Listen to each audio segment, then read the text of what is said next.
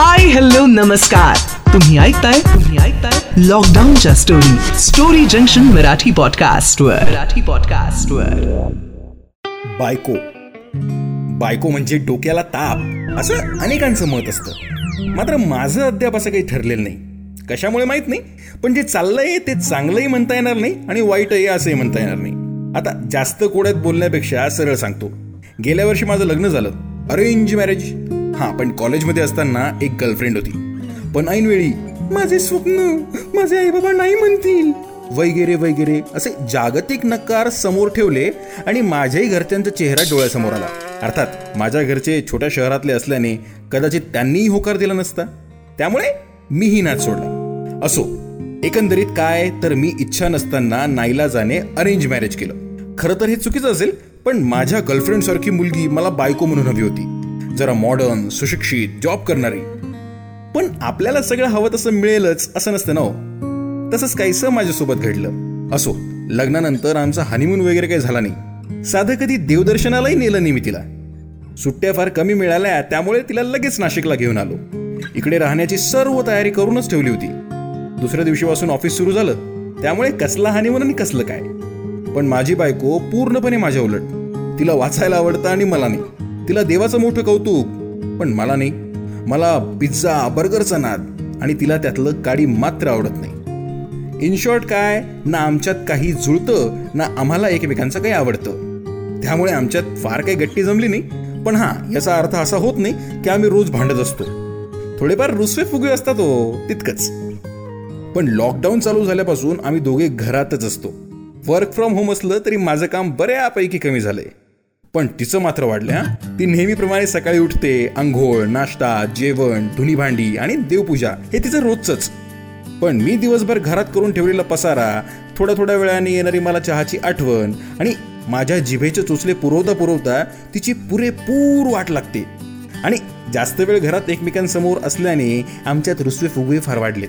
जसं तिला पुस्तक वाचायचं असतं आणि त्याच वेळेस मला टीव्ही पाहायचा असतो आणि टीव्हीच्या आवाजाने ती बिचारी डिस्टर्ब होते. तसंच मला पिझ्झा खायचा असतो पण हिचा स्वयंपाक तयार झाला म्हणून माझं मन मला मारावं लागतं.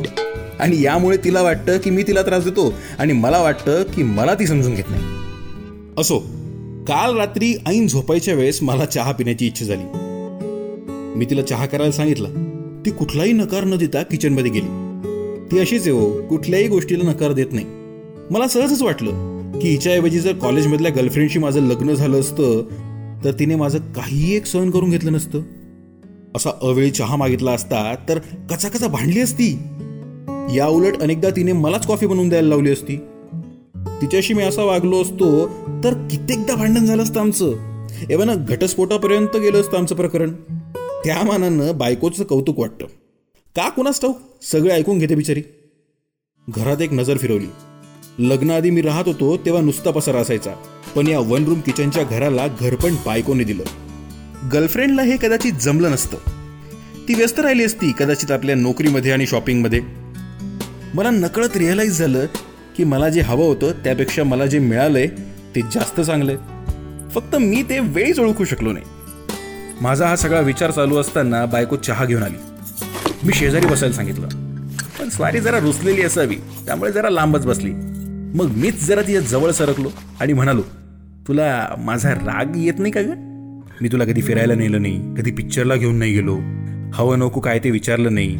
तरी तू हो की चू न करता माझं सगळं सांगेल ते काम करते. यावर आपला रुसवा विसरून ती कशी म्हणते? यात राग कसला? जसं मला वाचायला आवडतं स्वयंपाक करायला आवडतं तसं तुमचे हे छोटे मोठे हट्ट पुरवायलाही आवडतं. आपल्या माणसासाठी नाही तर कुणासाठी करायचं? मला हे तिचं उत्तर ऐकून अप्रूप वाटलं. ही मी सांगितलेली कामं आपल्या जवळच्या माणसाचा हट्ट आहे आणि तो आपण पुरवावा अशी निरागस भावनेने आपण सांगितलेली सरळ करते. चहाचा कप बाजूला ठेवून मी तिचा हात हातात घेतला. आणि माझा माझ्यावर तावाच राहिला नाही. एका दमात मी तिला माझं कॉलेजचं प्रेम प्रकरण सांगून टाकलं. आणि ती माझी बायको जर असती तर कदाचित या घराचं हे चित्र हे नसतंच असंही सांगितलं. वाटलं चिडली तर चिडू देत. पण ज्यांच्यासोबत आपल्याला आयुष्यभर राहायचं आहे त्यांच्याशी कुठलीही लपाछपी नको. पण ती चिडलीच नाही. उलट हसून म्हणाली अहो त्यात काय इतकं? मलाही वाटायचं आपलंही कोणीतरी असावं. पण मला फार शिकायची संधी मिळाली नाही. घरूनच मी कॉलेज केलं त्यामुळे ते आयुष्य जगायचं राहूनच गेलं. पुढे रात्री उशिरापर्यंत आम्ही गप्पा मारल्या. बराच उशीर झाला. शेवटी कधी झोप लागली कळालंच नाही. मात्र आज सकाळी लवकर उठलो. सासूबाईंकडनं ऐकलं होतं की आमच्या बायकोला वरण फळं भलतेच आवडतात. आणि मलाही उत्तम बनवता येतात. म्हटलं बायकोसाठी आपण आजवर काहीच केलेलं नाही. किमान हे तरी करू. म्हणून सकाळी सकाळी उठून कामाला लागलो. थोड्या वेळाने ती उठून जेव्हा किचनमध्ये आली तेव्हा माझ्याकडे पाहून हसायलाच लागली. मला आधी कळालं नाही. नंतर आरशात पाहिल्यावर कळालं की स्वयंपाकाने माझी आणि किचनची वाट लावलेली आहे. पण वरणफळं मस्त झाले होते. पहिला घास खाताच स्वारीचे डोळे भरून आले. अहो आनंदाने. तिच्यासाठी एवढं खूप होतं. पुढे काय झालं ते मी काही सांगणार नाही. तुम्ही समजून घ्या.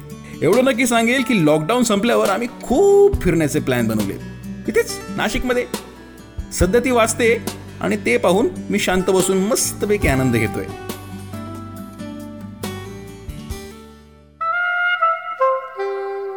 तुम्ही ही स्टोरी ऐकलीत आर जे प्रसाद यांच्या आवाजात. आमच्या आणखी स्टोरीज ऐकण्यासाठी विजिट करा. W W W dot D four mat dot in पुढच्या एपिसोडमध्ये ऐकाल. तो काही प्रमाणात का होईना पण आता पुसला गेला असावा. माझी अशीच काहीशी एक गोष्ट आहे. अ, माझं नाव तुकाराम शहाणे. मी सर्वसामान्य बस कंडक्टर. आयुष्याच्या प्रवासात लोकांना एका ठिकाणाहून दुसऱ्या ठिकाणी नेणाऱ्या माध्यमाचा एक छोटासा भाग. या लॉकडाऊनच्या आधी लोकांना तिकीट तिकीट इतकंच म्हणायची ऐपत माझी. अगदी मुस्काडीत मारायला कमी करणार नाहीत. एकदा तर एका गृहस्थाने तिकिटाचे पैसे नव्हते म्हणून मी त्यांना खाली उतरायला सांगितलं तर त्यांनी माझ्यावर चाकू उगारला. आता या प्रवाशांना कोण सांगणार की बाबा तुम्हाला असं विना तिकीट सोडलं तर माझी नोकरी जाऊ शकते. माझी लेकरं आणि बायको रस्त्यावर येतील. पण लोक ऐकून घेतील तर शपथ नाही.